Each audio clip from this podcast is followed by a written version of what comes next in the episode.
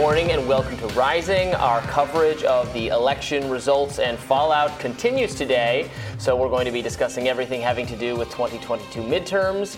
Briahna, what specifically are we getting into next? Well, our Rising panel will join later to discuss a brewing fight inside the GOP as several members vie for House leadership. Plus, we'll discuss some new Russia Ukraine updates with the Quincy Institute's Dr. Trita Parsi.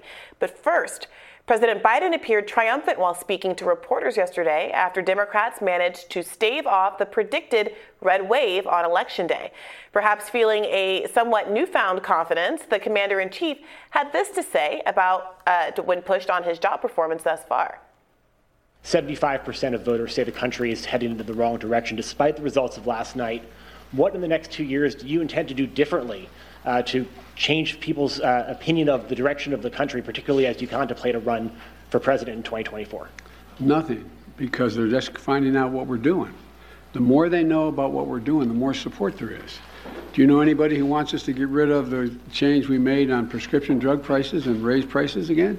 Do you know anybody who wants us to walk away from building those roads and bridges and, and the internet and so on? Later, Biden made his strongest public commitment yet to running for reelection in 2024. When I announce, if I my intention is that I run again, but I'm a great respecter of fate, and uh, this is ultimately a family decision. I think everybody wants me to run, but we're going to have discussions about it. My guess is it'll be early next year we make that judgment. Two thirds of Americans in exit polls say that they don't think you should run for reelection. What is your message to them, and how does that factor into your final decision about whether or not to run for reelection? It doesn't. What's your message to them? To those two thirds of Americans? Watch me. I said it all along, and I will say it again Joe Biden will be the Democratic Party's candidate for president in uh, the next election I cycle. mean, is there something to this Biden approach? He's asked what he would do differently, what what the Democrats are going to do differently going forward. He says nothing. he's he's asked, "Do you care, you know, about the polls that say that people don't want you to run again?" He says no, and then he oversees what is a historic kind of uh, success in terms Yeah. of midterms for uh, a sitting president. Uh, you know, the opposite party. Like Yeah. normally, you lose on an average of 27 seats. Democrats are only down eight right now.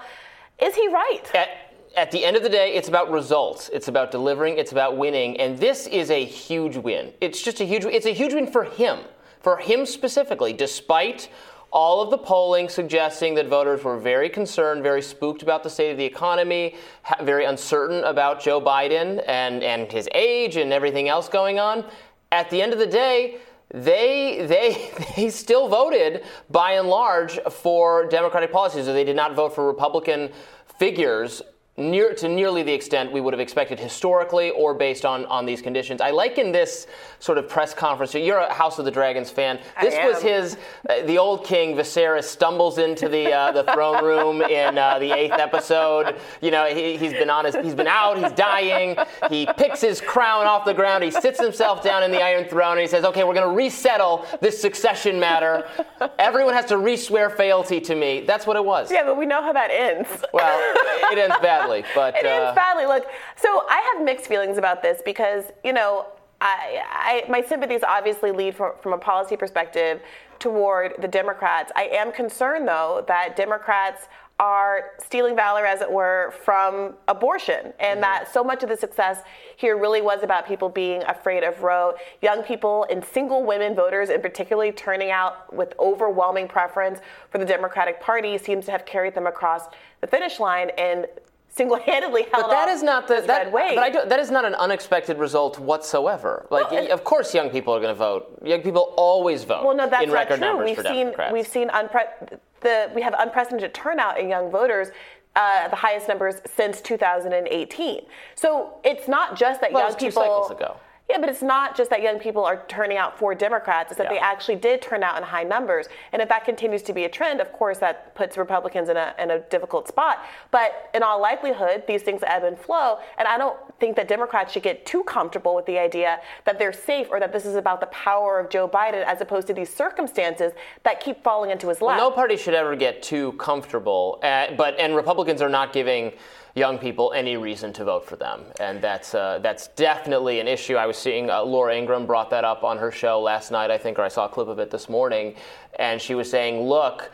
Um, we are we, we do not have a coalition that is large enough right now. We need to win voters outside our coalition, and and you know she didn't say anything substantive about what that means policy wise, Right. but I, I think the implication very much is some of this hard um, social conservative stuff, like abortion, probably some other things. Some of the, the trans, I'm sorry, Yeah, the no, I- kids yeah, do not care yeah. about your drag races. The, the single women and the young people who carried the Democrats over the finish line on Tuesday love a drag brunch. like nothing else in the world. And so they have to find a different line of attack. We were talking a little Yeah. bit earlier in the makeup room about the things that everybody universally hates Comcast, antitrust. There are a lot of you know true villains out there in the world that if Republicans really wanted to focus on, they could. But I do think that there's a diminishing returns on some of this culture war stuff. Yeah. Well, President Biden, of course, didn't miss the opportunity to deliver a series of rhetorical jabs at his political arch nemesis, Donald Trump. Let's watch that. How do you reassure them if that is the reason for their questioning that the former president will not return or that his political movement, which is still very strong, uh, will not Oh, yeah? once again take power in the United States? Well, um, Who do you think would be the tougher competitor, Ron DeSantis or former President Trump? And how is that factoring into your decision? it'll be fun watching them take on each other. All right. Online betting markets now give Florida Governor Ron DeSantis the advantage to take the White House in 2024, even over Trump. Meanwhile, the former president spent his Wednesday uh, fervently fighting allegations that Tuesday midterm re- represented a blowout. Uh, represented a blow rather to the MAGA movement. He told Fox News Digital, "quote There is a fake news narrative that I was furious. It is just the opposite. The people I endorsed did very well. I was battling 98 point, batting 98.6 percent in the primaries and 216 to 19 in the general election. That is amazing. We had tremendous success. Why would anything change? So there, there you go. There's your brain on Trump. So look, Um, I, I can't disagree with Biden on that one. I also uh, have a selfish desire to see them go up against each other. But on the other hand of things, the same the, that that that tee up concerns me for the same reason that the Democrats' successes on Tuesday concerns me a little bit, which is that. It will be a conversation about the theatrics of it all. It'll be a non-substantive conversation, and we won't have any push to talk about the substantive issues that are still unresolved. Same with the Joe Biden scenario. Winning is is is good broadly speaking, for the possibility of Democrats actually enacting beneficial policies. But the reality is they have declined to do so, not just because of obstruction in Congress, but because of choices Joe Biden has made. And I think the student debt cancellation um, is a glowing example of that. So many young people, I think, really did turn out because of the lure of getting their debt canceled. But the way Joe Biden has gone about this made it maximally possible for people to obstruct relief actually from being I think we're going to talk more uh, in another segment specifically about that. Uh, the only other thing I wanted to bring up here is uh, Republicans have really ruined. They've obviously ruined this chance, but the next um, uh, the next elections will also have a lot of Senate seats at risk for Democrats, where Republicans, again, just because of the nature of the map, will have the opportunity for pickups. If they had cleaned up the way they were, the way the most favorable pro- uh, projection was, if they'd cleaned up this time, they could have gotten to 60 next time, and they could have, and they could have had President DeSantis, uh, House of Representatives that's Republican with Speaker, a Republican Speaker, 60 in the Senate, and a, and a Republican majority Supreme Court. That would have been the most uh, the most leeway that any political party would have had to enact whatever their vision is since FDR. More so, honestly, the, the most in the most in over 100 years, and that chance will not materialize Yeah, because of what yeah. happened on Tuesday. And I, I think the specter of that is exactly why abortion was such a strong argument this time around, because you've got members of your own party flirting with the idea of a national abortion ban, and that kind of power and, and that kind of um, legislative push is not what the overwhelming majority of Americans want. Well, we've got more election coverage coming up next. Stay tuned for that.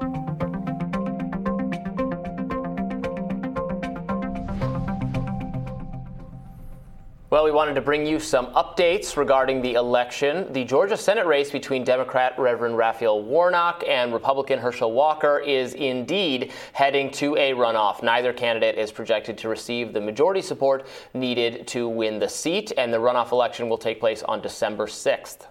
Meanwhile, Nevada's Clark County says ballot counting for the Senate race between Republican Adam Laxalt and Democrat Catherine Cortez Masto will go into the next week, as will counting for major Senate and gubernatorial races in Arizona.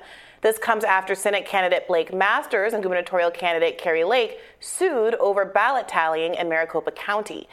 The, this, the outcomes of these races will ultimately determine which party controls mm-hmm. the Senate. So the situation we're in now is that we have these three undecided races, um, and if you so we've had a flip. Uh, we, we, had the, the Dems have had a pickup in Pennsylvania. Mm-hmm.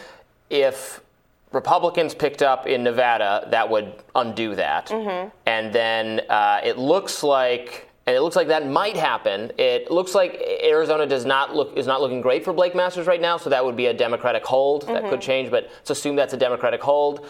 Then it just comes down again to this runoff in Georgia. Mm-hmm. That will be that will be the ball game. But for Georgia to matter, Republicans have to have to flip Nevada, which, uh, based on what I'm looking at, seems um, very much possible, but not but not at all for certain. We're apparently going to be still counting these ballots. I think in both these states for a while, which is deeply frustrating, obviously for uh, yeah. for the rest of the country and probably and for voters in the, those states. And to be fair, there was leading, a lot of leading to some you know skeptical skepticism from certain members in the Republican Party about what's going on there, and obviously in yeah. this kind of climate, whether uh, look, I think there's a lot of reasons to be skeptical across the political spectrum. We've seen um, you know, since 2000, a lot, uh, 2016 rather, a lot of yeah. Democrats making claims about whether or not elections were stolen. Republicans have been making these sorts of claims, and any kind of delay. We saw progressives making these claims around Iowa in 2020 uh, when Pete Buttigieg claimed victory there uh, after there was some voting tallying mess ups. Um, and it's not necessarily good in an environment where there's so much yeah. um, skepticism about the nature of our democracy for there to be these kinds of delays. Well, and I, you know, I'm as an avowed enemy of government incompetence. Um, what is going on? Yeah. like, get it together, people. Um, this, this, it shouldn't be election month.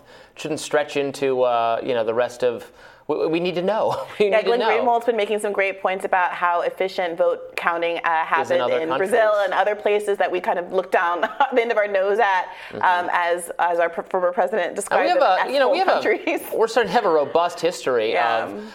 Uh, the 2000 election, which mm-hmm. people, which now seems so long ago, and maybe people have put that out of mind given all the other difficulties and all the, the claims in 2016 and 2020. That was a true, that was a historic like world history screw up of, uh, of the election system, not of voters, of of, yeah. of the people who designed the ballots. Yeah, yeah. Uh, the one, the butterfly one that causes you to vote for Pat so, Buchanan so many when you want to vote for Al Gore. hanging chads for Halloween the next year. yeah, it, it's a tough it's a tough situation. Hopefully, it will be worked out uh, sooner rather than later. Um, but it certainly is good for uh, cable news broadcasters. well, lets us keep doing the who who will win for a couple more days. Yeah, um, well, in Wisconsin, Republican Ron Johnson defeated Democrat Mandela Barnes and won re-election, securing Republicans' most vulnerable seat in the Senate. Johnson spent the last few months of the race critiquing Barnes as soft on crime, specifically for his support of abolishing cash bail. In Texas, Democratic Representative Vicente Gonzalez defeated Republican Representative Mayra Flores in her reelection bid for Texas's 34th congressional district. That's a race we paid a good amount of attention to here uh, as we discussed, you know, Hispanic voters turning to the GOP. Flores had won that seat in a special election earlier this year, but is not going to hang on. In a tweet yesterday, yesterday. She said the red wave did not happen. Republicans and independents stayed home. Do not complain about the results if you did not do your part. So this is an interesting uh, pushback to um, a lot of uh, what we've what we've uh, had guests talk about on the show. Yeah fascinating. I mean, I gotta admit that so much of this election result is destabilizing for me, and it's a, I think it's a good cautionary tale mm-hmm. for how disconnected some of the punditry can be from the reality on the ground. The way, the inevitability with which so Yeah. many commentators spoke about the direction of the Latino vote. Her victory, Maya Flores' victory, being seen as a proof positive that the Democrats have basically failed Latino voters, which I would argue they have. I think both parties haven't really been meeting the needs of various communities in this country, Yeah. if not all communities in this country outside of the, the 1%. But this is are we going to get a similar kind of commentary here about how Republicans aren't able to be in touch with Latino voters? And I, I really do hope there is more investigative reporting on the ground that Yeah. gets to the bottom of how you can have these kind of flip flops in such quick succession. Well, how long was she in? Five months? Yeah, how, but we it does have to acknowledge uh, what has Ron DeSantis done right because he has brought Latinos Mm-hmm. into the fold in Florida, winning in Miami-Dade, winning virtually everywhere in the state. Um, so what is he doing right, or what, or what is unique about Latinos in Florida? that's the Obviously, question. Cuban That's the question. connection. It's uh, the disdain for an especial disdain for uh, for political socialism, something of that nature, perhaps. Some, Um, something of that nature. And I also think, especially with Latino voters, there is not enough of a conversation about how healthcare uh, impacts their voting. Mm. This was a huge issue for Bernie in Nevada. It's how he got 70% of the Latino vote. It's how he got the Culinary Union to support him, rank and file to support him, even though Culinary Union leadership, which is huge in the state, went Yeah. for Joe Biden. And as I listened to some testimonials, um, from uh, on the ground on Tuesday, especially in Nevada and more Latino dominant parts of the country, I heard people extemporaneously bringing up healthcare issues quite frequently. And you heard it from um, Biden in a clip that we played earlier uh, at the top of the show uh, when he talks about what we should be doing differently going forward, and he says nothing. He goes on to say we need to make sure people know what we've already done with respect to bringing down healthcare costs. And I think that he's right to emphasize that. We just came out of a pandemic people are still feeling that very strongly, and Latino voters are the most Yeah. underinsured population in the country. Although right now in Nevada, if this holds, and again, it's too close. Adam Laxalt is at 49.4% with 436,000 votes. Catherine Cortez Masto, his Democratic opponent, Latina, um, trailing right now with 47% of the vote, 421,000 votes. This is according to NBC News, and this is, I think this is this is 84% of the total. Yeah. So Well, another thing about Cortez Masto is that she did not, I, I'm not exactly sure what her healthcare Mm-hmm. messaging has been like, but she is a much more moderate Democrat who was one of the ones that was very antagonistic to student debt cancellation. Mm-hmm. So, to the extent that that was a real pull for younger voters that swung overwhelmingly Democrat, she and Tim Ryan both are in a real struggle bus, in part because they rejected the popularity of that program. Hmm. Well, we're still going to talk about that more in, in, I think, the next segment. We'll have more rising right after this. Stay with us.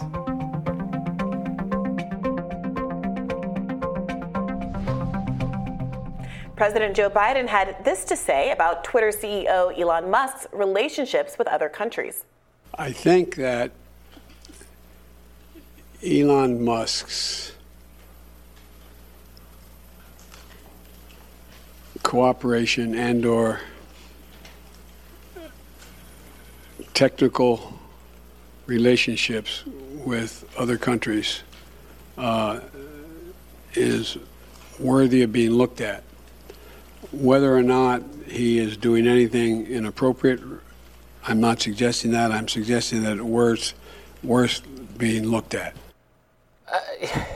I, so he didn't say Musk did anything wrong. I'm not sure why he even.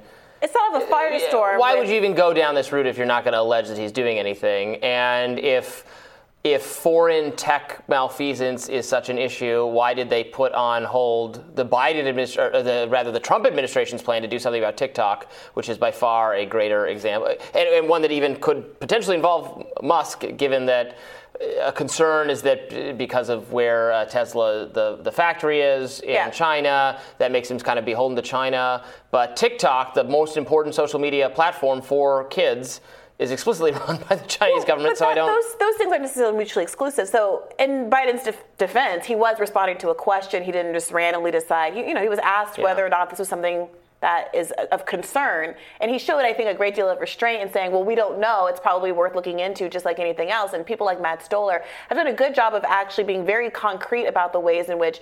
Elon has demonstrated a willingness to bend the knee, as it were, to Chinese, uh, the, the Chinese government because of how much of his business depends on manufacture manufacturing in that country. That's just a fact of life. And so I'm not sure, you know, you know, this is kind of one of those reporter instigated Yeah. dramas. yeah. That's fair um, enough. Yeah. Well, Musk signaled in a Q&A with advisors yesterday that Twitter Blue will eventually treat tweets involving mentions or replies from non-paying, unverified users a bit like email spam. According to PC Magazine, he said, quote, over time, maybe not that long of time, when you look at mentions, replies, whatnot, the default will be to look at verified accounts. You can still look at unverified, just as in your Gmail or whatever, you can still look at the probable spam folder, although that's kind of like the way it is now. You have a tab for verified mentions unverified. I mostly just look at verified every now and then. What I- an admission, I- Robby. Not Yeah. one for the proletariat. sorry, if you're huh? yelling at me and, and you don't have a check, I might miss it. Well, it's not. I'm not sure that unverified people. I don't know that there's that option when you're not verified. For one, to sort it by. Yeah, I I don't- I don't know how the other side lives. I'm sorry. I don't. I. I, don't- I don't remember. I will say that I don't like that at all. I think some of the best posts that come down the transom are from unverified accounts, and there's going to be an incredible barrier to growing your account if unverified people never get the benefit of being retweeted and boosted by bigger accounts. But now we're now we're creating a instead of a two-tier system of verified and unverified people. It seems like I, I and I don't I don't fully understand what's going on. It seems like we're, we're getting to a, a three-tier system because Yes. now some people are being are verified uh, natively because they're they're important enough, I guess, and then people will pay for verification. Uh, Matt Yglesias, the the uh, uh, the writer Matt Yglesias joked that this is akin to like the medieval um, the, the, the the nobility who have it because of their ancestry, the the uh, knights of the sword versus the knights of the cloth who paid pay for it, for and the king had to buy it from the king or something. Yes, this, this is not equality producing here. He's creating multiple tiers of um, kind of privilege. well, aren't there two different things? There's now there's a check. There was a different thing too. There's two things. you, you can see it. it. You are labeled differently if you have the paid for check versus the native, like organically derived check. And that combined with basically erasing non verified people from the timeline, I don't understand how anybody could see this as a democracy increasing process. It's a it's imposing a hierarchy on a site that previously was fairly democratic outside of the moderation Uh, aspect. we don't know that it was fairly democratic. Look, I, I say this before. I've, I'll say it again. I was a 500 follower account within the recent, Yeah. like very recently, in like two, 2017, and I really appreciated the ability to engage with journalists. High, like big follower accounts, famous people that I didn't know me, I didn't even use my real name at the time, but was able to have substantive engagements and grow an organic following because people were able to judge you on the base, on the merits of what you were saying and whether or not they agree with your Mm-hmm. opinions. And he's trying to move the site away from that into a site where it's just celebrities adding each other or like hip Nobody stars wants having that. I mean, that is not other. something anyone wants. So Yeah, I, I can't imagine that's going to succeed. And th- this verification process is going a little bit awry because now we have plenty of examples of people being wrongly verified as the thing, but they're a, they're a parody or something. Maybe we can put some of those on screen. There was a George Bush one. There was a Tony Blair one. Um, can we put a, a few of those up? Um, Yeah, so the whole point Yeah, of the, of the are. check. So this is um, a not Elon that's the Musk. Elon Musk one. but someone parodying Elon Musk. They had parody written in their banner uh, and in their description, so you can see, clearly see it says parody account. And at some point, people were doing this, and Elon Musk said, "If you do this and you don't clearly label that you're a parody, you're going to Yeah. be banned without any warning." But that's always what the policy was. this person put parody in their, their account and was still banned. oh, this is the this is a Nintendo one. This is someone m- mimicking the Nin- Nin- Nintendo account, Yeah. and so you It see. says Nintendo of US, but it says so Nintendo doofus. Okay. Yeah, and you have, so you have to look very closely at the handle, the part following the at side, to figure out what's going on. Yeah, here are the parody ones I was looking for. So obviously not the real George Bush, Obviously. but not so obviously, especially when a lot of the handles are pretty close to what you might Mm-hmm. expect from some. You know, most people's handle, a lot of people's handles aren't their names. My handle is at Brie Brie Joy. You know, is, is someone going? I, I actually have squatted on at Briahna Joy Gray as well, but like someone could go and find something that's similar Yeah. to my name or your name, Yeah. get a verification check, and apart from kind of assessing maybe the volume of uh, followers that people have, there's no way now to actually determine. I mean, this has happened to me before. I've, I've had in person. They're not parody if they were funny or whatever. And, Right. and obviously, Marcus parody, I wouldn't Right. care. Um, I can have a sense of humor about myself. Sure. But ones that are pretending to be me and then are messaging your followers or Yes. your mutual, then you report them, and the, the site should take them down. It should Right. absolutely take them down. Right. Everyone agrees with Right. that. That's Well- not even contentious. Yeah, well, write, writer of newsletter misinfo.com, Matt Binder, tweeted Twitter built the this MF paid for Twitter meme right into its paid Twitter Blue subscription. If you click a blue check mark on a user's profile, it will show you this is what you were saying before, Robby if they were given one as an actual notable user. Or it will show you if they paid for it. We also double checked. This is in fact true. So a- a- again, this is Right. this is the whole the, the problem behind blue checks the reason people don't like blue checks is wielding something that was supposed to be about verification as a status symbol. That's not something that inherently built into it but it's a culture that has evolved around blue checks. But there are many many blue checks who have small follower accounts but who are journalists. They have bylines. That's how you used to get verified. You submitted a byline. You showed that you were a real person. Mm-hmm. You showed that you were who you said you are. And elon musk is very intentionally shifting away from that model into one that completely embraces the celebrity aspect that has come up around the site, which is the most toxic and unpleasant thing about the whole thing. Aren't you having a fun time though?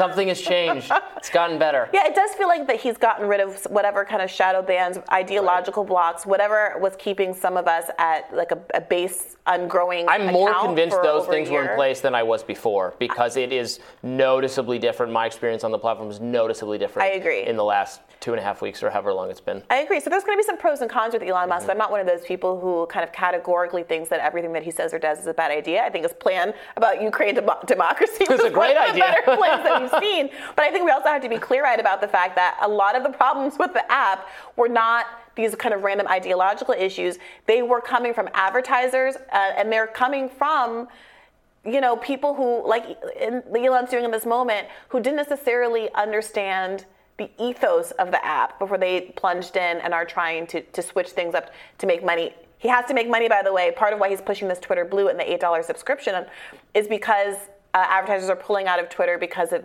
the un- instability there. Um, he has had to. Uh, his, the stock price of Tesla keeps falling as he keeps trying to pull money out of that business to fund his new business. He just sold four billion more dollars of Tesla. The stock price is down now 22% since the day he took over Twitter, meaning Tesla's market value has dropped by 160 billion dollars. It would be a real shame if we're um, uh, undermining the goal of like a colony on Mars in order to fix Twitter. well, that's, let's, that's prior- let's prioritize some things, Elon Musk. I would rather be on Mars. Sure. Well, we'll have more rising for you right after this.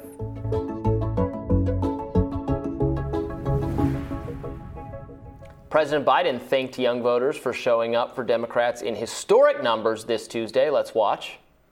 And I especially want to thank the young people of this nation, who I'm told, I haven't seen the numbers, uh, voted historic numbers again. And uh, just as they did two years ago. And they voted to continue addressing the climate crisis, gun violence, their personal rights and freedoms, and the student debt relief. The president's loan forgiveness plan may have been what stopped a red wave, garnering support from younger Gen Z voters and incentivizing them to show up to the polls. That's according to a new article in Business Insider. According to Circle analysis of 2022 Edison National Exit Poll data, roughly 27% of the youth, ages 18 to 29, cast a ballot in the 2022 midterms, and 63% of these voters supported Democrats, with 35% for Republicans, 89% of black youth, and 68% of Latino youths under 30 voting for a Democratic House candidate. A Wall Street Journal poll last week found that while 48% of the public favored Biden's debt relief plan, 59% of voters aged 18 to 34 backed the plan. And a Morning Consult poll from last year found that millennial voters are the most likely group to support nationwide student debt forgiveness, with Gen Zers second most likely, followed by Gen Xers and then baby boomers. I mean, which makes sense because uh, a lot, I mean, a lot of Gen Zers are still in college. uh, millennials are. Well, right, but also Gen Xers and baby boomers didn't have to pay seventy thousand dollars a year to go Right. to college. I mean, there was an exponential uh, rise in the cost of college Yeah. just between the millennials and Gen X generation over the course of like fifteen to twenty years. So a lot of boomers are just, I'm sorry, including Joe Biden.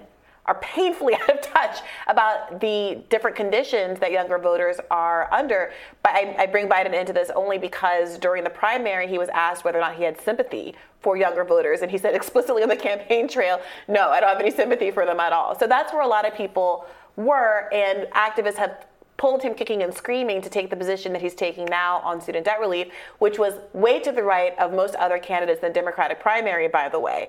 Um, and yet, even doing a kind of a milk toast service to student debtors, it's paid off big. So, you know, as we said, Democratic voters, uh, 30 to 34 up to 18 to 29 up 28. And if it had not been for the unprecedented turnout among youth voters that was matched only by a 2018 um, turnout, we would have been in a very different situation today, potentially. Mm. Yeah, look, I, as I've made clear on the show, I absolutely disagree with this policy. Um, I wish they hadn't done it, but for, for the political optics of it, yeah, right, you might very well be right. I would see no reason to disagree. I can absolutely accept that it was a politically smart move that did, um, and that he was rewarded with um, high turnout among uh, young people, among people who hold debt for Democrats. That seems perfectly plausible and probably speaks to uh, a, a, need for Republicans to.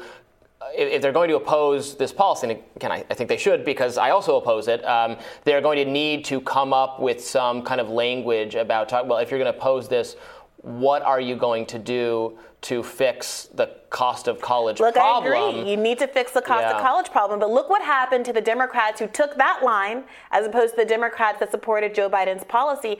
Tim Ryan lost in Ohio. He came out strong against uh, Joe Biden's student debt relief policy, saying that it was unfair mm-hmm. to the people of Ohio to cancel debt for this population. Uh, and Cortez Masto, who was struggling uh, to make up uh, uh, loss, you know, coming up from behind, yeah. said that she disagreed with the White House's blanket forgiveness uh, policy because it does not address the underlying issues with college affordability. She said, "quote I don't agree with today's executive action because it doesn't address the root problems that make college affordable.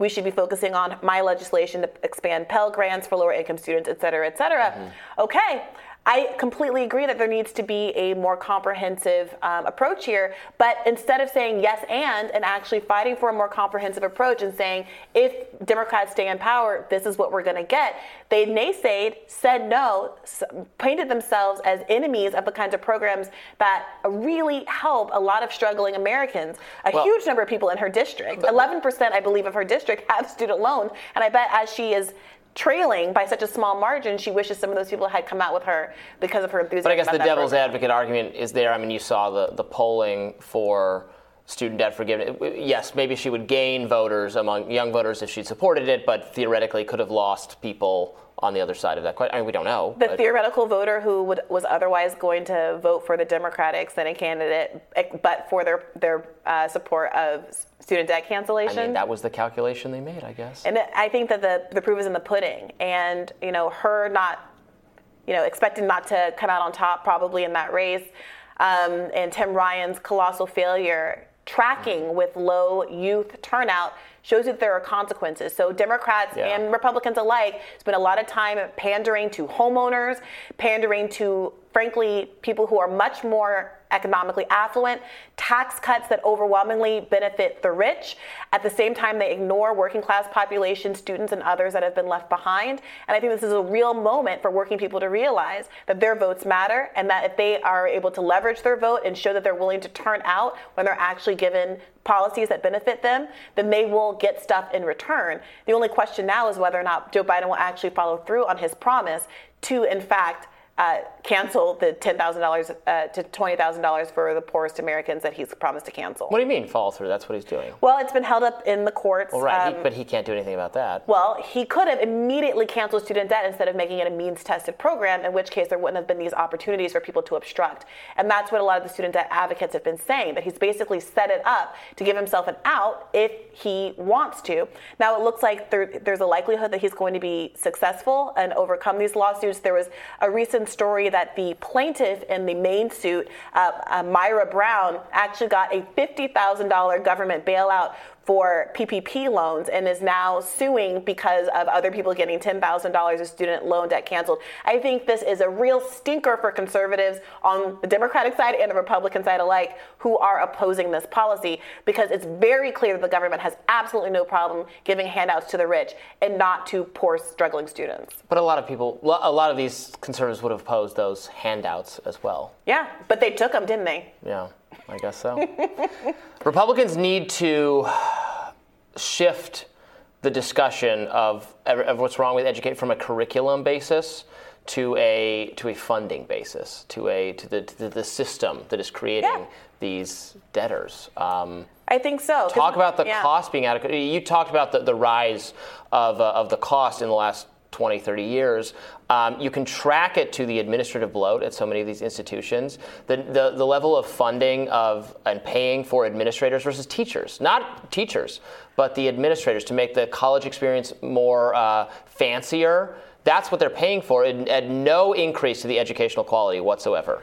Well, I, I think I would track it closer to the fact of guaranteed federal funds. Uh, how do you how are you able to fund administrators? How are you able to fund bloat? It's because you have guaranteed federal backing. One follows the other. I don't think that schools are just randomly engaging in that kind of an arms race uh, for better facilities, et cetera, for no reason. I think a lot of the bloat also comes from athletic programs and other non-educational Well, related it's not for no reason. It's to attract more students so they get more of those federal right, subsidies. Right, exactly. And I think that if we're going to sit around talking about, I mean, I mean professors are underpaid, adjunct professors are carrying an enormous uh, amount of the educational burden without being compensated. Meanwhile, millions of dollars are going to sports facilities, and millions of the dollars that are going to fund those uh, sports facilities are going to Brett Favre's pet projects, apparently. So there's a lot of problems here, but I definitely agree that the, the the fundamental flaw here is that there are federally guaranteed loans that are uh, causing um, the price of college to grow uh, exponentially. Well- Bernie Sanders has a plan for that. There's a bill there for, to vote for if anybody actually cares to address it and make public colleges and universities tuition free the way we were moving toward in the 1960s and 1970s and the way that so many other successful Well, something has to change without any tweaks to the system. Uh, the um, there will be the same amount of cumulative college debt a few years from now as there was now. I guess I guess Democrats can forgive a piece of it. Then uh, maybe they could set themselves up so every election you could forgive a little bit of I mean, college debt they- right before the election, can, win, just and like then tax uh, cuts do for the nothing. rich come on a periodic basis and. Uh, and, and the lowering the little wealth tax and things like that. I think confiscating less of people's money is not morally equivalent to giving people more I of other people's telling rich money. people but, they don't have uh, to pay the, their fair share and, and they have the lower tax bracket brackets in their secretaries. How about we have everyone have money a from lower? The I don't poor. want secretaries to pay taxes either. Shrink everybody's taxes down to nothing. Nothing. All right. Well, we'll A have volu- how about a, a voluntary a government that is voluntary basis of payment? That sounds like a really good, great plan for rich people. I'm sure we'll continue this discussion and we'll have more rising for you after this.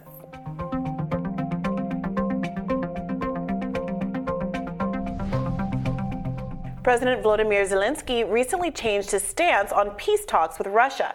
According to Politico, the Ukrainian president agreed that peace talks can begin with Russian President Vladimir Putin still in power. This following a visit with National Security Advisor Jake Sullivan. Several candidates in the 2022 midterms campaigned on Ukraine. Marjorie Taylor Greene, who won her reelection bid, promised, quote, under Republicans, not another penny will go to Ukraine. According to Alexei Goncharenko, a member of the European Solidarity Party in Ukraine, Ukrainians are welcoming the early results of the midterm elections, happy with the defeat of some of the more right leaning isolationist candidates by candidates who have supported U.S. assistance to Ukraine. Joining us now to discuss how the midterm results could impact U.S. policy on the Ukraine Russia conflict is Executive Vice President at the Quincy Institute for Responsible Statecraft, Dr. Trita Parsi. Welcome. Thank you so much for having me. Yep, thanks for joining us. So, we were, some people were expecting a bigger um, victory in the House among Republicans, many of whom had promised to rethink our kind of endless commitment to sending money to Ukraine. Um, that, you know, victory was not that vast, although it still does look like Republicans will take the House. Um, I, I, what do you make of the of the I guess enthusiasm for for more pro Democratic Party outcome here uh, among Ukrainians? And then, are we sh- should we be excited about the prospect of actually pushing for maybe negotiations between Zelensky and Putin? Well, first of all, I don't think anyone went to the polls voting on foreign policy this time around about other issues. So the outcome of the elections is not uh, a barometer of where the American public is on the war in Ukraine, what the U.S. should or shouldn't do. Uh, polls have shown quite clearly that the public wants to see more diplomacy. There is definitely support for Ukraine, but it's not endless and it's not without questions. What I think we're seeing right now is that the White House actually has been pursuing the very same things that the progressives in that uh, by now infamous or perhaps visionary um, uh, CPC letter uh, called for, which is to actually see more diplomacy, get towards some form of realistic framework to put an end to this war, and, and, and also having direct Russia US contacts. And it turns out that the White House is actually pursuing exactly what the CPC was asking for. And that I think makes some of those who were so critical of the letter look rather strange. Yeah, Dr. Parsi, what is going on there? We've covered this extensively. The blowup over the letter was bizarre. Do you think this kind of um, new news that negotiations are in progress is because of some of the backlash to the letter? Do you think the backlash to the letter was because these these talks were already planned, but for some reason they didn't want that to be an, be open knowledge? What, what do you see the relationship being there? Well, I, I think the fact that the letter came out uh, is a key reason as to the why, why, why the White House came clean about mm. the hmm. fact that it's actually engaging in diplomacy. It became clear to the White House, I believe, that their pursuit of diplomacy was a good thing and that the public would actually welcome it. And in fact, if they weren't coming out with it, they may actually be paying a cost because people were starting to get frustrated at what appeared to be a lack of diplomacy. Mm-hmm. I think the uh, the reaction uh, of the letter is because there's some folks out there who are some sort of self-appointed thought police who believe that they're supposed to go out there and uh, squash any debate that may go in a direction that they think is opposite to what the White House wants. The problem is they have no clue what the White House wants because clearly the White House wanted diplomacy, was engaged in diplomacy, and probably, frankly, welcomed the idea of a letter and the opening of a political space that the letter did provide, despite of mm. the way that it played out, because that's what they needed. I've done, I've been involved in some things. I've studied diplomacy quite a lot. There are many instances in which you actually do need to have secret negotiations. Mm-hmm. This one does not qualify. Mm-hmm. So my my thought is that the only reason why the White House was not open about the diplomacy that was taking place was precisely out of the fear of the backlash, not from the American public, but from these pundits and the broader blob who has taken this extreme anti-diplomacy position that is now clearly the opposite position of what the White House is pursuing. Yeah, they feared backlash perhaps from actor Sean Penn, who uh, met with President Zelensky and offered him a unique gift. Let's watch that. This is for you. Oh, Sean. Yes. no. Please. That is yours. No, I I feel terrible outside. I just it's just a symbolic, silly thing. Yes, but, but I if but I know but if I know this is here with you, then I'll then I'll feel better and stronger to, for the fight. So great, great honor, but, yeah. but until we will. When you when you win, bring it back to Malibu. Great. Yes. Great. Okay. Because I'll feel okay. much better knowing there's a piece of me here. We have to. Be. A moment which is very important. It's not from me, it's from Ukraine. That is more important than from me. Yeah, please. The President of Ukraine for outstanding Thank you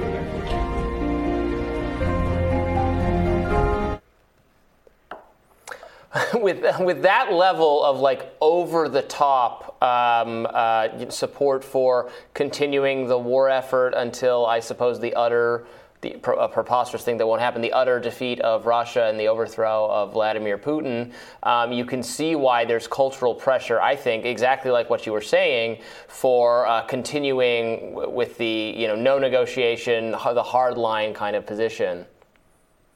Yeah, and if we take a look now back about two or three months, we now see that there's been strategic leaks from the White House trying to open up this space. You know, the revelation that Biden was very annoyed with Zelensky mm-hmm. because Zelensky was asking for more, even when the Biden administration was providing a tremendous amount of support, and that uh, Biden apparently lost his temper with Zelensky on that call.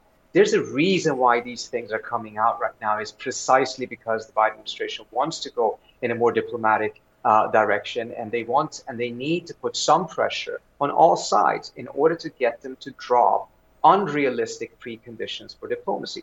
Both sides are going to come to some form of a conversation at some point with maximalist positions. That's inevitable. What you need to avoid is the preconditions that make diplomacy impossible.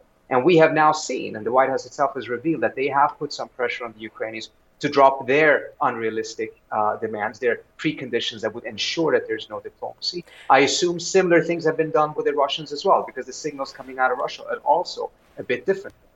Dr. This is what is so very confusing to me, though. If it is true that Biden isn't the one that the Biden administration rather isn't the one that's putting all the downward pressure on the letter, and there are so many people, colleagues of yours in kind of the left, um, you know, progressive foreign policy space, uh, anti-war foreign policy space, like Matt Duss, Bernie Sanders' former policy advisor, um, like Joe Cirincione, uh, who were so antagonistic to the letter. Matt Duss flip-flopped, said he was for the letter until the backlash started, and then was against it. What was motivating that, if not an effort to protect the Biden administration? Well, first, of I, I want to avoid getting into uh, any personal things. I've seen that some of them have. I don't think it's constructive. So let me just say what I my take is on why some people who were not in the know uh, were acting this way. I think they personally felt that this is what they need to do to protect the president. And you know that's an instinct that folks have at various times. But to act on it with the arrogance of actually not knowing what's going on and assuming that you do, and taking a very hostile position that some did, and I want to name any names, um, uh, towards diplomacy and, and, and, and the very, um, yeah, very unconstructive approach to it. This is ultimately really, really uh, uh, negative for the country as a whole, because ultimately the United States does need diplomacy. We need direct talks with the Russians because we have a clear interest in avoiding nuclear war. And when even President Obama has come out and said that you know the level of the uh, negotiations and uh, communications with the Russians is lower than it ever has been since the Cold War, that is a clear warning signs that look, there's some changes here that need to be done. And it's very unfortunate that some voices, not all, but some voices have acted of trying to just cement the current situation, thinking that that is how they protect the president, whereas in reality, they were completely out of sync with the president. What should we hope for or expect when uh, negotiations do take place? Um, you know, what, what, what does Ukraine need to get from Russia to be, you know, kind of okay with its situation? Obviously, we talk a lot about, you know, Vladimir Putin, and, and you know, might need some kind of safe face, uh, face saving. Uh, the, the, part of the he might need to acquire or have independent part of um, the eastern part of Ukraine. Uh, but what you know, what are the Ukrainians going to going to be comfortable with, so they don't feel like they're about to be you know invaded again when the dust settles and the Russian military gets rebuilt? If Russia really doesn't want Ukraine to join NATO, okay, but is there going to have to be some kind of security or protective agreement from the U.S. or other European nations? So some of these things will come out of the dynamics of diplomacy. It's impossible to completely predict that ahead of time, and I think this is part of the misunderstanding that appears to exist in some quarters about diplomacy. Diplomacy is not going there with a finished uh, uh, proposal and just put it on the table and say leave it or take it, uh, take it or leave it. Um, there are dynamics in that that will come out that may, you know, bring us to a point that is not the one that either side necessarily predicted would happen or had any particular preference for or against. The issue is that some of these things we don't actually know until real conversations begin. And that's why it's so dangerous uh, uh, if talks are not taking place. Because so much about diplomacy is actually to collect intelligence on where the other uh, side is on various issues. Are they cracking on some things? How do they see their situation? How can you influence how they see their situation? Not all of it is just about where the line or the border is going to be drawn. So much more goes into diplomacy. And not having enough of it is to the detriment of all of us, particularly the United States, because we have a clear interest in making sure that this conflict comes to an end in the right way, of course, but it nevertheless has to come to an end. Mm-hmm. Thank you so much for that, Dr. Parsi. Thank you so much for having me. We'll have more rising for you after this. Though some races still haven't been called, it appears Republicans will regain control of the House following voting in Tuesday's midterm elections. House Minority Leader Kevin McCarthy, in his bid for Majority Leader, told CNN that he vows to secure the border, cut back on government spending, and launch rigorous investigations into the Biden administration. McCarthy, however, is not unchallenged. Yesterday, House Minority Whip Steve Scalise announced his bid to become the next leader of the House should Republicans take it back, saying, quote, the American people deserve a House of Representatives that can move the agenda that was promised to them on the campaign trail. Joining us now to weigh in on this is senior fellow at the Brookings Institution and professor of sociology at the University of Maryland, College Park, Dr. Rashawn Ray, and also senior policy analyst at the Independent Women's Forum, Kelsey Bolar. Welcome to you both. Hi. Hi, so Kelsey, I'll start with you. Um, is there going to be a, a, real challenge here to McCarthy's leadership? I, I mean, I think we were, or so many people were expecting a larger House, um, a larger majority for Republicans in the House, maybe giving him some more flexibility. But given that he has to get, you know, a, a majority of the entire House vote, not just the Republican vote, but the entire House vote, I, I know he was meeting with Marjorie Taylor Greene, for instance, for like an hour yesterday. Um, what's uh, what's going on here? Does he not have very much room to to wiggle?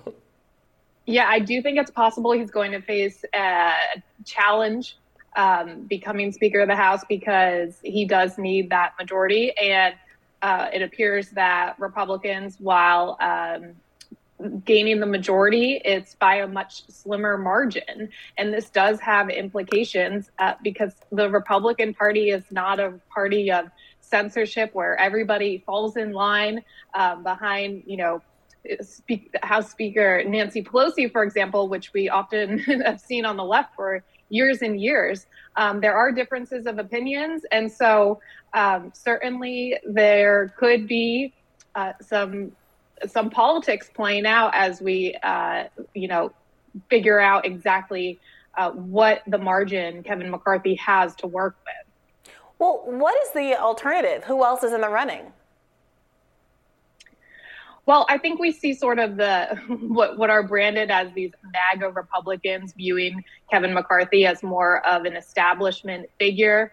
Um, I, I, believe Matt Gaetz has been vocal uh, in not wanting to support McCarthy, but ultimately, uh, I, I, that that is not the majority of the conference. I do think Kevin McCarthy will have. Uh, you know the, co- the the Republican coalition behind him, but he just doesn't have much room for error for um, you know many of these uh, different members deciding not to support him. Ultimately, Republicans do have to coalesce around someone.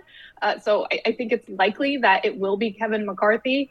Uh, but you know this this isn't going to be as clear cut as perhaps he hoped it was would be heading into the midterms. Mm. Rashawn, does this present any opportunities for Democrats uh, or for uh, there to be any kind of coalition, perhaps around issues like uh, Ukraine war funding, for which there is this burgeoning kind of anti war movement on the right, and some push for progressives to be more vocal about putting some conditions on Ukraine, Ukraine uh, aid? Well, look, I, I think a lot of Americans hope so. I think what Americans hope for in these next two years is to see more collaboration between Republicans and Democrats. I mean, of course, McCarthy is out front, but Scalise has also said that that he's probably going to throw his name in the hat. So I think Americans hope that there will be some some ways to come together to think about the economy, to also think about tech infrastructure, to think about what's happening uh, with hate and social media. So I think that there are a lot of ways for them to work together. Biden has said that he hopes that he'll be able to work with Republicans. He has thrown out some non negotiables dealing with abortion and climate change, but he seems to be open to other things. So I think what Americans hope is that we won't see just two years of stalemates because I think the American public cannot necessarily deal with that moving forward.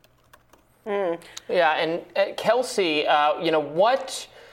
Where do Republicans go from here with such a disappointing night, even though they will take um, the expect to take the House the Senate is very up, much up for grabs still, but not absolutely not going to be the decisive victory Republicans had expected. Um, does this lend itself to a rethinking of any Republican priorities, policies, or is it more a personality problem? Well, look, uh, my election analysis is you know, it wasn't the red wave that a lot of us hope for, but it wasn't exactly disappointing. I mean, there's still a chance that Republicans are going to take control of the Senate. We have to wait to see what's happening there. But taking uh, majority control of the House is a big deal. We've had two years of the Biden administration being completely unaccountable for its decisions. The the disastrous, deadly withdrawal in Afghanistan is just one example where we still don't have so many answers into what enabled that ha- to happen and what can prevent such a disaster, such an embarrassment for our country from ever happening again. And by taking control of the House, Republicans have the opportunity to pursue these investigations and to at least bring financial responsibility to this country to try to um, soften the burden that inflation has played on voters of course, from across the political spectrum. So I do expect a lot to change in Washington, whether or not Republicans take the House. And yes, we are going to see a lot of personality clashes and battles on the right. Uh, you know, figuring out where we go from here. Um, of course, Trump is a big conversation on that front, and there is a place and time for that. But what is encouraging from my perspective is that accountability is going to be returned to Washington thanks to Republican control of the House. Well, speaking of uh, President Trump, you know, he was supportive of uh, withdrawing from Afghanistan, and that was something that was very popular among uh, Americans. So I wonder if that also had something to do with the red wave not being exactly the wave that people thought it was. Former President Trump said he would support Kevin McCarthy in his bid for Speaker of the House. He won't be able to cast a vote for the congressman, but Donald Trump does hold sway over a significant portion of House Republicans. Uh, speaking, however, about the GOP Senate leader, Mitch McConnell, Trump said, quote, if I run and if I win, I will say, don't send me any legislation if he's the leader, and he'll be out in two minutes. President Trump already has an idea of who he'd replace McConnell with. Earlier this week, he touted Florida Senator Rick Scott as a likely replacement. Biden said on Wednesday that he looks forward to working with Republicans in Congress following the midterm elections, but emphasized he would not compromise on abortion, Social Security, or climate change. Biden also added he would keep his campaign promise of not increasing federal taxes on anyone making less than $400,000 a year. Rashawn, what do you make of this? Well, look, I, I think that it makes a lot of sense. Look, when we start talking about this midterm election and the red wave that was supposedly supposed to happen, it simply did not happen. And we have to be very clear about how far back we're talking about. Sometimes my gray eyebrows show how old I am, but in my lifetime, we has not we have not seen a closer midterm election over the past four decades. Republicans know that. Trump also knows that his candidates, his backed candidates, did not win and, and, perform in the way that he thought they were. So he actually has to think about McCarthy. He has to think about being um, in bed in many ways with the Republican establishment because he knows that his time might be up, particularly when we look at what happened in Florida with DeSantis, what is happening, say, in Pennsylvania, and even what happened in places in Texas outside of the governor election. So, look, there are a lot of things happening with Republicans right now. One of the things that the American public does not want to see is simply a stalemate between Democrats and Republicans. And we know that Biden, during his time in the Senate, had a lot of opportunities and a lot of times to collaborate across the aisle. He did that, and I think people are hoping that is going to happen. And look, we also have to be clear that that Democrats saying that abortion was their big issue, it did work in a lot of ways in certain places, and I think that's the reason why a lot of these elections are much closer than people mm-hmm. thought. Well, Kelsey, Rashawn, thank you so much for joining us today. We really appreciate it. Thank you. We'll have more rising right after this.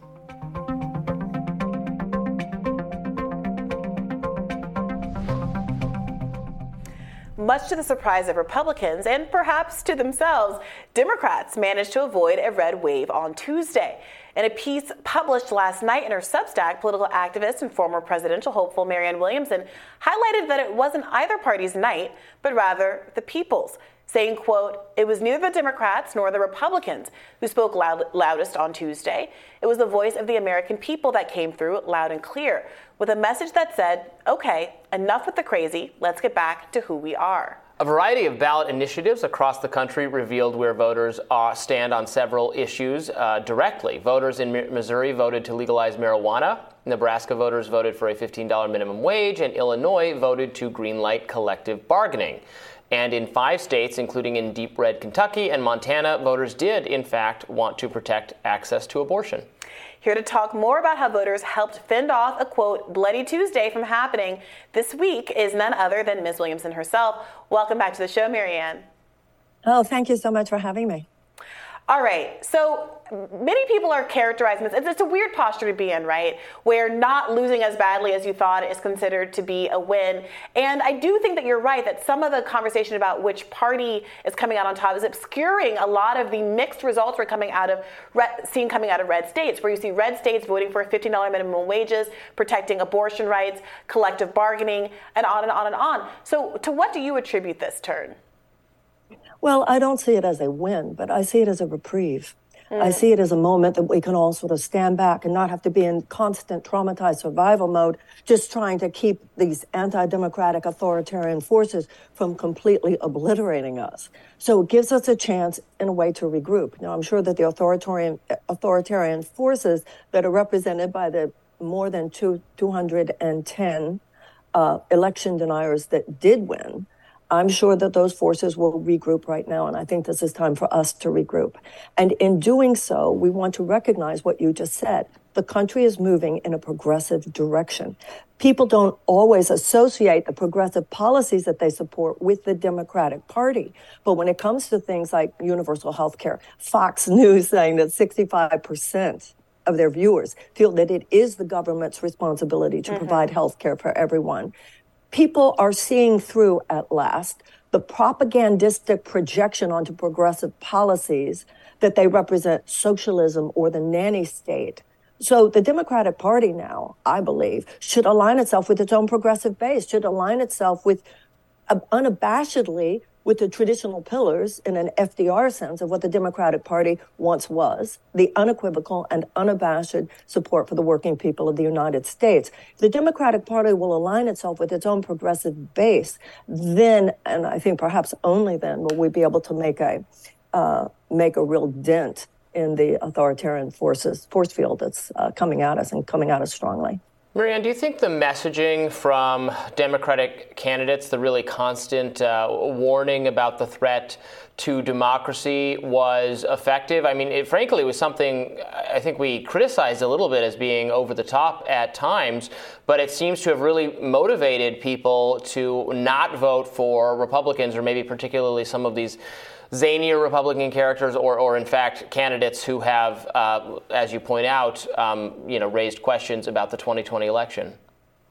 Well, you know, it's interesting that you say that because I was someone thinking, why is he continuing to talk about that? He should be talking about economic issues. And then I read something right before the election that turned out to be true. It was someone who said he's not talking to Republicans. He's talking to his own base. And I thought that is so interesting because I think actually, as it turns out, there was more wisdom in that than I had expected. I think a lot of people did go, whoa, whoa, this, this is serious. Maybe I better vote. Are, are you surprised at all, Marianne? Because I remember I watched uh, some of Kari Lake's. Uh, it wasn't quite a debate, but her debate performance. And she's very poised, and she was, I think, a really good example of Republican messaging from the more Trump aligned um, wing of the party. She was hitting talking points about uh, concerns about transition surgery for trans youth. She was talking about COVID era policies and lockdowns. Um, and, and I was worried watching her because of how kind of uh, able she was at messaging on things that I substantively disagree with, but which I feared lot much of the party actually was prioritizing much of the country rather was prioritizing. And now we've seen these results don't necessarily reflect that. Do you think that that republican messaging on those kind of culture issues was ineffective? Do you think that the abortion concerns were just a stronger pitch? Um, or, or, or, what do you, what do you make of the republican approach to this election and the results that we've seen well, you can't look into the hearts and minds of every voter in America and know exactly where they were coming from. But what you just said is what makes the results so interesting. The American people pretty much struck to a center, but that center has to do with the fact that we're so split. In fact, you mentioned Kari Lake. You said it, she worries you, she terrifies me. Hmm. Now, I don't know uh, if that has actually been called yet. Her in the Katie Hobbs race has that been called? No, it's still it's still unsure. We don't know. Okay, but the very fact that it's still unsure. So whether she won or not, even if she loses, she's close to winning. So they are obviously getting somewhere. On the other hand, the American electorate is not a monolith. Other people uh, did care more about abortion. And other people do look at the Kari Lakes of the world and go, whoa, we're not going there. Um, yeah, she's scary. She has it down. I mean, Obama, in one of his talks, referred to her as well lit. Um, he knows what she's doing in terms of a certain kind of delivery uh, of a message. Hmm. But uh, many of us feel that she is dead wrong about where this country needs to be moving. You know, obviously, the night was not a total disappointment for Republicans. They are likely to take the House. The Senate still is potentially in the mix. And then Republicans had a very, very, very good night in Florida, which has gotten redder and redder under Ron DeSantis' leadership. Ron DeSantis obviously quite likely to be a top Republican candidate, if not the Republican candidate next time round. Um, I, I, worry about um, if, if, we get better sorted, like you know, all all Republicans moving to Florida, moving to Texas, uh, Democrats, um, you know, sorting themselves into some other places. I think they've always they've already been you know more heavily sorted historically. Um, our politics could get even more angry as uh, if we're fighting for who controls the entire country, but everyone is uh, you know, people who want it a certain way are all in Florida and Texas, and people who want another way are all in California and New York. Then the contest for the pre- for the presidency or for national representation in the federal government will just be even more bitter because it's so winner take all, and it's so you know you'll force on Florida what Team Blue wants, or you'll force on California what Team Red wants. Well, you just made the case for getting rid of the Electoral College. And that's it should just be whatever the majority of mm-hmm. Americans want. It shouldn't have to do what state people uh, with what state people come from. Um, I do think that in time we will be getting rid of the electoral college, uh, but not immediately. I think, however, it's the only response, the only way to uh, face the challenge of what you just described. Yeah, Florida has gone uh, all red. Texas, um, Beto didn't win, but Beto made a dent. Uh, I come from Texas, and um, Texas isn't done yet and you're right, a lot of Republicans are moving there, but a lot of, of people who are on the left, people who are liberals, progressives, et cetera, are rising up in Texas as well. That story is not over yet. You know, some some people might say that, you know, Bernie and other progressives have been running on this idea that progressive policies are very popular, but um, although there were progressive gains, the squad has grown um, in the context of this last uh, midterm election that Bernie himself wasn't able to win, et cetera. And they say, well, what's what's the gap there? Why is it that if the progressive um, policies are so popular, why do they not seem to be able to coalesce in a, at least a, a candidate on a national level that can carry people across the finish line? What do you say to that?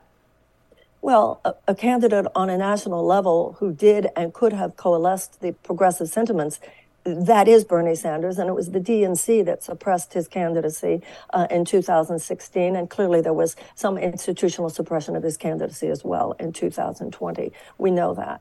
Uh, Bernie is an institutionalist, and he has chosen uh, to work within the construct. Remember, he is a U.S. senator, so he is working within the institution. I think progressives need to spend less time pointing at other people about the choices they're making, and we have to ask ourselves, what is the best way I can serve? Some people are working within the Democratic. Some people, like yourself, uh, feel that the best way is to work outside it and to do certain criticism from there.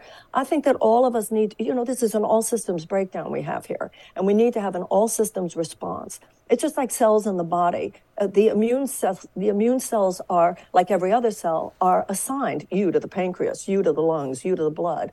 Each of us, I'm reminded of of Gandhi's um, expression when he was asked, "Who is the leader of the Indian independence movement?" He said, the small, still voice within. Each of us has to answer the to, has to respond to our own conscience, our own sense of where our skill set can be best put to use. Bernie does what he he does. He's done so much for us. He has opened up so much. Um, before we start criticizing the choices he made, I think each of us has to ask, how can I best serve now? Mm. Uh, one last question, if I if I can. There was some um, fun uh, scuttlebutt on Twitter when the stat broke about how unmarried women women seem to have carried the day for Democrats. Uh, they broke really? for Democrats by a whopping 37 percent. Married women went Republican by 14 points. married men went Republican by 20 points. Unmarried men went Republican by seven points. But unmarried women broke for Democrats by 37 points. What do you think is going on there? I think we know what's going on there. The idea. Hello. Um, What, what, what do you, you think it's, a, it's an abortion rights issue? Do you think it's a student debt issue? It's like a younger women issue? I think people listen. An unmarried woman, and this is this is true.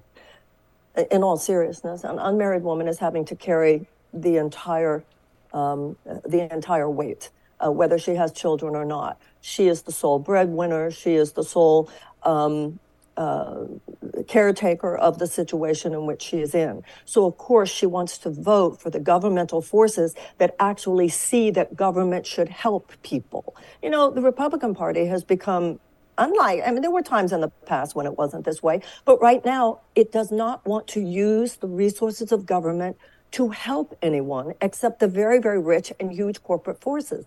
Hmm. The Democratic Party, at least to some extent, wants to use, and often to a lot, sometimes less, but certainly more, a hell of a lot more than the Republicans, wants to use the forces of government and the resources of government to help people. So, of course, an unmarried woman, a woman who's out there carrying the whole weight of her life, likes the idea that her tax dollars are actually going to something that will make the, her life and the life of her children better. She's hmm. smart. Hmm. Well, look, it's always so great to get your insights, Marianne. Thanks for joining us today. Always great to see you as well. Thank you, guys. All right, we'll have more Rising for you right after this. Tight race against Lauren Boebert. Me, what's the meaning if uh, Lauren Boebert, the second most popular QAnon congressperson in MAGA, what if she goes, what if she loses? And what job will she have? Because I don't even think shooters well, think exist anymore. Pew, pew, I don't think shooters exist anymore.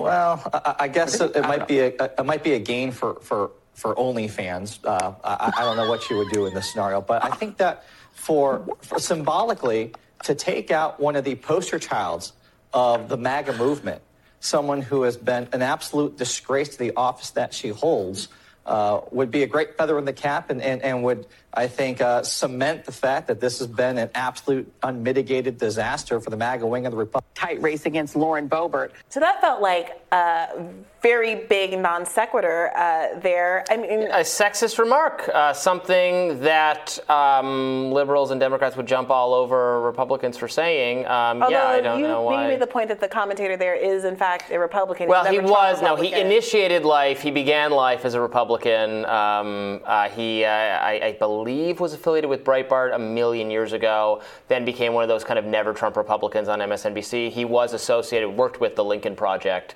Um, now he's you know indistinguishable from any other Democrat, uh, and and engaged in that commentary. Joy Reid laughed at it. I guess she thought that was really funny. Yeah. I so don't see what's funny about it. The, uh, it's just it's exactly the kind of thing that Democrats pounce on Republicans for saying. Um, it, it, it, there's no. It was a total non sequitur, as you yeah, said. There's nothing. There's no justification for it. And what's very frustrating about it, from my perspective, is there are a million and one substantive reasons not to like mm-hmm. Lauren Boebert. She doesn't understand the Constitution. She thinks there shouldn't be separation between church and state. She has a, was widely to the right of the average American in terms of the common sense gun policies mm-hmm. that most people want and voted for uh, this year, and on and on down the line. And in fact, and she's even, being punished for it because she did she actually lose? Have we have that confirmed? I'm not sure yet. Yeah. So to the well, I, I, think it's unconfirmed so as of yeah, yeah, but. You know, even even though Joy-Ann comment about the pew pew, I think was puerile and immature and frankly not becoming of the kind of news commentary you would want to see when you turn on something like MSNBC, it, it at least is tangentially related to the substance mm-hmm. of what Lauren Boebert has advocated for. This comment about OnlyFans is completely unnecessary. Yeah. And, and, and, look, Republicans have making this been making this argument about Democrats for a while that their kind of um, righteous defense of uh, historically marginalized people is all a game and a ruse, and it is not in good faith. And that to the extent that Democrats position themselves as defenders of basic rights and Republicans as um, you know, big racist meanies, it's inauthentic. And that is just a, a position that they take to win elections. now, I do think that obviously there is a lot of authenticity there, as we saw with respect to abortion. Republicans fel- follow through on their promise to end abortion rights. A lot of people got scared and said, oh, we do need the defense of the Democratic Party. So I don't want to erase that there are meaningful differences there. However, moments like this, in which there is a lot of hypocrisy um, about how conservative women are treated, we saw this with the treatment of Tara Reade when that scandal broke. There was no interest in investigating it the way that the claims against Brett Kavanaugh were investigated. People immediately got on camera, people like Stacey Abrams, uh, Kamala Harris, who said they believed the charges against Joe Biden at the beginning of the Democratic primary, suddenly said there's nothing to see here. I'm not saying Mm-hmm. what happened, but there was no interest in even investigating the accusations at all. You know, it does make it easier for Republicans to make the claim that Democrats don't really mean it, and it hurts the movement. Joy Reid. I mean, remember the scandal over Oh, yes. the, the things she had said that I that were homophobic? Yes. That she then claimed, which is ludicrous, that she was hacked and she hadn't actually said it. She didn't apologize. She she she was sorry she got hacked, which Yes. didn't happen. Yes, I, I don't believe that happened. she had a and she's a journalist on a main. You have to have credibility as a journalist. Yeah. She doesn't have any because that was absolutely not true what Yeah. she said. So for, for those of you who missed that tidbit from like the 2016 era, she had a blog way back in the day, back when a lot of Right. very big writers, Glenn Greenwald, blogs were big, where she made a number of homophobic remarks about uh, Congress members. And then she claimed that the Wayback Machine had been hacked and that she never wrote those things in the, in the first place. She claimed that there was like an FBI investigation into Mm-hmm. her hacking and really played that to the end, never made any apology. Uh, and that kind of got memory hold. So yeah, I think there's a lot wrong Which, here. what- like people saying mean things, whatever, not the end of the world. Just people get over upset about it, but it is exactly the kind of thing that Democratic commentators get upset about. Trump's rhetoric, it's so bad, it's so disjointed, and then they make like, oh, Trump and and uh, and Putin are gay together or something like that. Yes. That easily flies out of their mouths. Yes, body like body shaming statements about Yeah, Trump. Yes. Kissing Right. Are you allowed to make fun of people's appearances or not? I can't keep track. You yeah. can if it's Trump. Orange man you can if it's Hillary. I don't know what you're supposed to plugs, do. Tan lines. Look, and and and again, I, this is not to Yes. say that that kind of joking and parody isn't fine in certain contexts, etc. Like. Elon says comedy is no longer dead, so comedy Right. is no longer It's legal no longer on dead. Twitter. It's legal on Twitter. as, as we talked about in another segment, Yeah. that's a very a dubious claim, but it's the hypocrisy and it's the context. I mean, I cannot believe that a commentator on MSNBC compared Yeah. a sitting Congress member say, saying that, you know, alluded to the fact that her next job would have to be in porn because no one else would hire Right. her. And that was, I guess. It just went without comment. Which I don't even. I should. I should state as a libertarian, I am. I think sex work should be legal. I don't Of- care if you're on course. OnlyFans. It's fine. Doesn't matter to me. Of course. Um, and which actually should be the prog- is in many cases the progressive position. So this progressive news show Right. shaming someone for joining OnlyFans, Right, which was not even the case Well, here. But right. if they Well, were, what, that's worthy of shame it is now. I shaming, 'cause don't- the, the implication is that no one else would ha- like that this is the Yeah. bottom of the barrel career path Right. for someone who has no other options. Um, so it is implicitly shaming the kind of work it is, and the fact that Lauren Bo- Boebert would have to quote like tacitly resort to that kind of employment. So it's it's losing all around. You're right on from a progressive Yeah. perspective. yeah. Yeah. Anyway, uh, OnlyFans is more like Uber, and so like you you have a job, and this is like making money additionally side income. So it's not even like have that's you all seen, you would be um, reduced to. Doesn't is not the economic fundamentals of the platform. Right, it's, it's lucrative, and I shouldn't say it's not exactly. Um, well, have you seen these like very popular TikToks where people walk around asking people on the street in New York how much money they make or how much money is in their bank account? No, I have not. And it's often a very big number for very young people. And then they ask a Oh. follow up question How did you get all that money? And apparently the answer frequently is only OnlyFans No. and feetpic.com. And I'm making that address up, don't go there. Um, but these kinds of things. So it, it, it's ludicrous across the, across the board. Let us know what you think in, in the comments. We especially shouldn't make fun of it. That's where our show is going to be headquartered after we're censored and thrown off every other major media platform for On- COVID on- misinformation. On Probably. All for all I know, there's lots of good political commentary there. Who knows? Maybe it's not. Uh, maybe it's not just sex based. I don't know. I'll leave that investigation uh, to you, Robby. I no no. We'll leave it. We'll, we'll send an intern. Nope. This is getting this is getting way out of hand. we'll have a I'm right gonna shut down this conversation right now.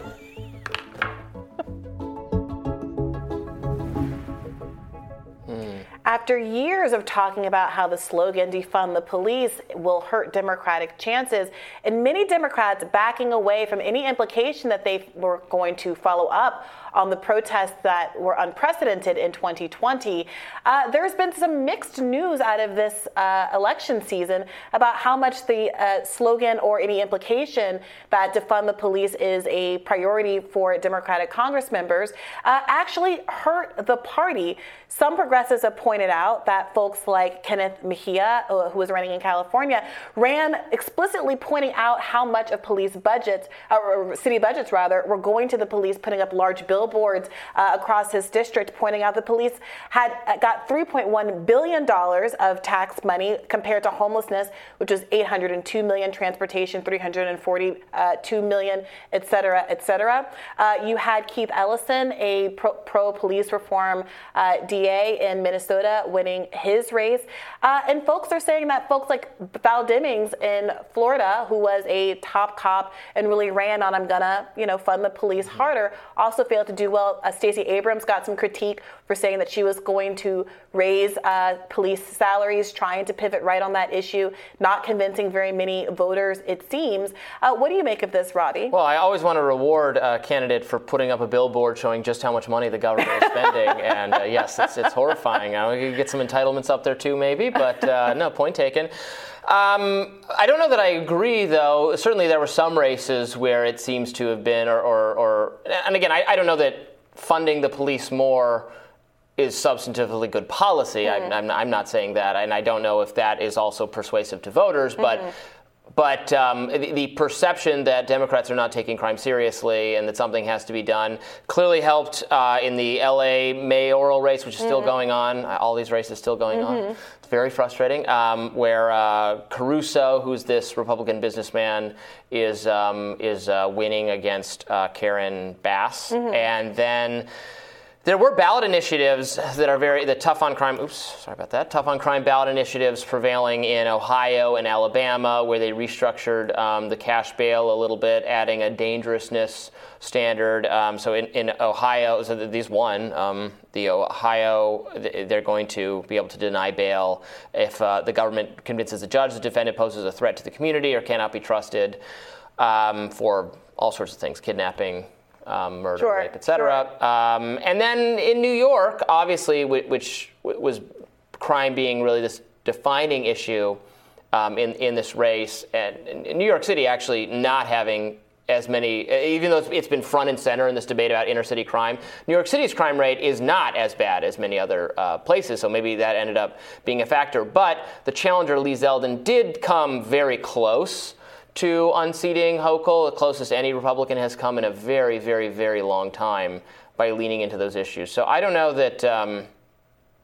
yeah, I don't know. Yes, it's, it's, a, not, it's a mixed bag here. It, I, don't, I don't know. You, you could be right yeah. that Democrats um, trying to sound tough on crime by wanting to fund the police more are just going to make everyone mad because There's they're no making winners. progressives mad, and exactly. then and then they're also, but again, and Republicans the don't, Republicans want, don't want more funding for government. Right. Well, and also no one wants an imitation right. Republican. Nobody believes that someone right. like Stacey Abrams actually you know, wants to ramp up the criminal justice system at the same time that people mm-hmm. who want her to do the opposite are very irritated that she would even signal in that way and potentially vote in that way. She does have a history of, for example, um, defunding a very popular education yeah. program in the state out of compromise with the Republicans in the state. So you never know what's possible. But Hochul did pivot at the very, again, going back to the New York race, at the end of her, her campaign, pivoted so hard rhetorically to subway danger and we're going to fix that like she that was her final pitch to vote yeah. she leaned hard into that and maybe that staved yeah. off defeat well maybe and it's also will be interesting to see what happens when people live under a mayor like eric adams who ran on those policies and was successful in those policies but continue to see trends uh, in crime have no relationship to police funding mm-hmm. or this kind of rhetoric at the same time that we are seeing as always an increase in mass incarceration and the cost to the state there. So I agree it's a mixed bag. We saw a longtime Bristol County chef, sheriff in Massachusetts who's known as being a tough on crime candidate lose to the Attleboro mayor. On the other side, we saw uh, Mandela Barnes get hit really hard with um, uh, ads about uh, him being, you know, easy on bail reform, letting criminals out of jail who let bad things happen uh, in Wisconsin, and that seems to have hurt him there. There were accusations that some of those ads were racist. Well, that one looked pretty bad as we were investigating, that. though. That uh, the the person who ran a bunch of people over at uh, what was? It was it a parade. Yeah. Um, and was someone who had been, been released previously for pre- done vehicular mans not Yeah. manslaughter, but had hit somebody with their car. Yeah. Yeah. So I don't know that those kind of things- Barnes had anything to do with that. Fine, that the but those things stick. Those yeah. stick in voters' mind, and I don't. It's not. I don't think it's outrageous to be upset about that, or to, to think that if, you know. Right, but the, but the, that being something that is completely Well, attenuated from what a candidate is actually advocating for is the issue with I think some of those ads. So I think the point that I am making is not that, of course, there are you know people can feel different kinds of way about crime, and certainly everybody crime is a concern for everybody. Nobody wants uh, to be the victim of it. It's about what solution is best calibrated to meet it. But the idea that Democrats have to run fleeing in the opposite direction from something that a lot of their base wants, which is criminal justice reform, which is something that got 20 million people in the streets in the summer of 2020, I think has been really disproven. And especially the case of Kenneth Mejia, when you, fo- when you focus on the question of how much of this city's budget should we be putting into the police, a lot of voters Yeah. are going to say that's too much money. But there's a lot of things in the criminal justice reform bucket, right? I support getting rid of qualified immunity. I support, as does Rand Paul, no, getting rid of no-knock raids and kind of SWAT team style tactics as as for serving, you know, drug arrests. We, I don't, e- I don't even think we should do drug arrests. So, there is broad popular consensus for a lot of those things. Or, or for pol- police, how they treat um, uh, people once they've once they've um, once they've arrested them, once they've detained them. Horrors that is the George Floyd. and- that yeah. well, of that, how they're treated in facilities. I think you can get bipartisan support for that. Then, if we're you know if we're expanding it even further into some of the stuff that went on, I think, for instance, in Philadelphia, where I, I think there is more of a, or you can point to more of a clearer. Um, uh, correlation or causation between um, some of the quote unquote soft on crime policies about who's getting pro- uh, not prosecuting enough people for gun for gun arrests and things like that. That's There's a big, more of those that's people a on the big can of worms, uh, Robby, to, uh, to open at the end of a segment like this. I, I would dispute a lot there. We don't have time to get into that right now, but I'm, I'm glad there is some room for agreement here. And I think that it is setting us up for having more nuanced conversations about how to address policing in this country and the results on Tuesday demand more nuance in that conversation. And I'm happy to be able to have it with you here. We'll have more rising for you after this. Democrats were hoping this year would be the one that they turned Texas into a purple state, but GOP victories across the state further cemented the party's 28 year grasp. Governor Greg Abbott took to Twitter on Tuesday, writing, quote, Tonight Texans sent a message that they want to keep the Lone Star State the beacon of opportunity that we have provided over the past eight years. Voters didn't just cast their ballots for candidates, but rather the issues they care about. Key policies on abortion, border security, and legalizing marijuana were just a few issues that drove Texans to the polls. Here to talk about the outcome of these races and the role Texas could play in the 2024 presidential contest is managing editor for news and politics of the Texas Tribune, Matthew Watkins. Matthew, thanks for joining us. Thanks for having me. So, this gap between some of the progressive issues, ballot measures that folks have voted on across the country, and the Republican grasp on some of the states where those ballot measures passed, places like Kansas, places like Florida, places like uh, Texas, is fascinating to me. And I wonder what you make of it and whether or not you you think the GOP is going to start embracing some of those policies substantively to really cement their hold on these areas. Yeah, you know, I mean, I think Texas is a place where obviously you can't put abortion directly on the ballot in the way you can in some other states, and as we've seen. And what that has meant, I think, has largely been a good thing for Republicans because we saw in the polls even before the election that there are there's a group of people who consider abortion the most important issue in an election, but that actually ranked lower than a lot of different issues, such as um, uh, the economy, inflation, uh, even even guns in, in Texas ranked higher in, in the kind of listings of the most important issues. And so what you found was a majority of Texans do support some sort of abortion rights, but it wasn't enough to swing the entire political dynamic in the state. Mm. And and Republicans, you know, we even saw really about a quarter, according to some exit polls, of, of people who say they support abortion rights, still voting for Greg Abbott in the governor's election, the, the Republican candidate. Yeah, O'Rourke has made this go of it, you know, several times in various contexts now, um, and was very much celebrated or, or platformed at a, at a, national level on magazine profiles. You know, he, he, felt confident enough to even make the run for president. Um, another another defeat for you know without any track record of actually pulling off uh, the wins in these elections. You know, what is does his future hold anything at this point? Yeah, you know, it's a really good question. This is the third time he's run for office in the last four years. He ran for Senate in 2018. He, of course, then ran for president, as you mentioned, and then he lost this race as well. That's three straight losses. The first race went pretty well. He came very close to defeating Ted Cruz, lost by less than three percentage points. The last two races, not as well, and it does seem like some of the shine has worn off. But you know, I wouldn't expect him to completely disappear. Will he run again? It's hard to say. I, I, I, doubt he will anytime soon, but I think he'll continue to be a presence in Texas politics, continue his push to turn Texas blue, and continue to be someone that Democrats in this state turn to as someone they know can energize their voters, raise money, and do other things that this party needs to do if it wants to have a future in this state, you know, competitively. We've been talking a lot about Mayra Flores uh, in the context of the Latino vote, and it seemed like she was a bellwether for Republicans' success with that, that demographic group. Of course, uh, she's now lost her race. Can you provide any insight into what you think happened there?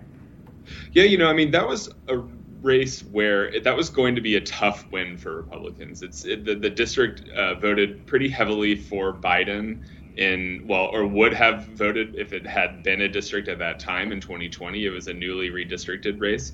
And so i don't think it's a big shock that she lost. The margin that she lost is obviously a big disappointment for republicans. But what they did do is they continued to kind of hold the the the uh, in the improvements that they made in South Texas in 2022. They didn't build on them. They didn't, you know, add a net number of seats, but the kind of complete Democratic dominance in South Texas, a heavily Hispanic region, uh, was still not there this time around. And I think that's a sign of that something that Democrats need to be concerned about moving forward. Hmm. Uh, what about Greg Abbott's? Uh, you know, let's talk about his uh, his policies. He's been a very, uh, you know, like DeSantis, kind of national Republican, very conservative, kind of textbook, extremely conservative uh, political positions that he's taking, that he's articulating. Um, you know that was that was enough, that's working for him in Texas. Uh, does he have a chance at a greater national profile moving forward? I think that's the question that a lot of people are asking right now, and it's really hard to say. Of course, you know we know that it's very possible, maybe likely, that President Trump um, will will enter the race soon. Um, but I think if you look at Abbott, maybe with the exception of DeSantis, it's hard to find someone a Republican who had a better night on Tuesday night. Know, uh, uh, across the country, the the message was maybe falling short of expectations for the Republican Party. But Abbott, I think, surprised people with that double digit margin of victory last night. And I think he can make a compelling case of saying, you know, I have these conservative policies that the Republican Party wants, but I don't have the drama of a Trump like figure or some of the other Trump endorsed candidates he saw around the country who who maybe fell short of expectations. And and that could be his case. But DeSantis is obviously a big looming figure and Trump is a big looming figure. And I do think there's still a big big challenge for him if he wanted to say run for president that he would have to overcome those and you know i'm i think it's a very big question as to whether he could I mean, another pitch that I see conservatives making, some of these more um, less Trump aligned uh, conservatives, I should say, making that Democrats don't seem to be paying that much attention to is the idea that they preside over states that are very welcoming to businesses, uh, that have good standards of living, uh, that make it easy for you to you know, build where you'd want without the zoning restrictions, and basically the more uh, unregulated environments being good for commerce. You hear that a lot out of Texas politicians, Florida, and I heard that a lot out of um, Kari Lake as well. Do you see that as driving some of the appeal of the conservative candidates in these areas? And uh, do you agree that you haven't seen much in the way of um, a rejoinder from Democrats? Yeah, I would. I mean, I think that the the Texas economy is strong compared to the rest of the country. That has been true for quite a few years. And that is something that Abbott has really touted and talked about. And it is something that the Democrats didn't have a lot of good answers for. If you were in Texas and you were watching the political ads coming across the screen in the run up to this election, it was a lot of advertisements trying to pin Beto O'Rourke to Biden over issues like gas prices and inflation and things like that. That is really where Abbott wanted the conversation to be and seemed to be successful in, in, in making that case. Uh, the other thing is immigration, though. He has really hit Biden hard on immigration through the migrant busing, through other efforts to secure the border, you know, taking things into Texas's own hands. And that is another area where I don't think the Democrats have a lot of great answers other than criticizing what the Republicans are doing. And I think a message has been sent from voters at least in Texas and maybe elsewhere, that just saying this isn't a problem or trying to kind of whistle past the problem is not a great solution for Democrats moving forward when you talk about the economy, when you talk about the border and things like that. Hmm. Very interesting. Matthew, thank you so much for joining us today. Thank you. Next week on Rising, Andrew Yang will join us. We'll get into everything midterms with the leader of the Forward Party. You won't want to miss that or any of our other post election coverage. We'll finally get some answers on Arizona, Nevada. Hopefully, fingers, fingers crossed. crossed. Uh, we'll be back, same time, same place. Be sure to like, share, and subscribe so you never miss any content. And for those of you who prefer to listen while on the go, we are now available anywhere you listen to podcasts. All right, bye bye. Thanks for sticking with us this week. See you later.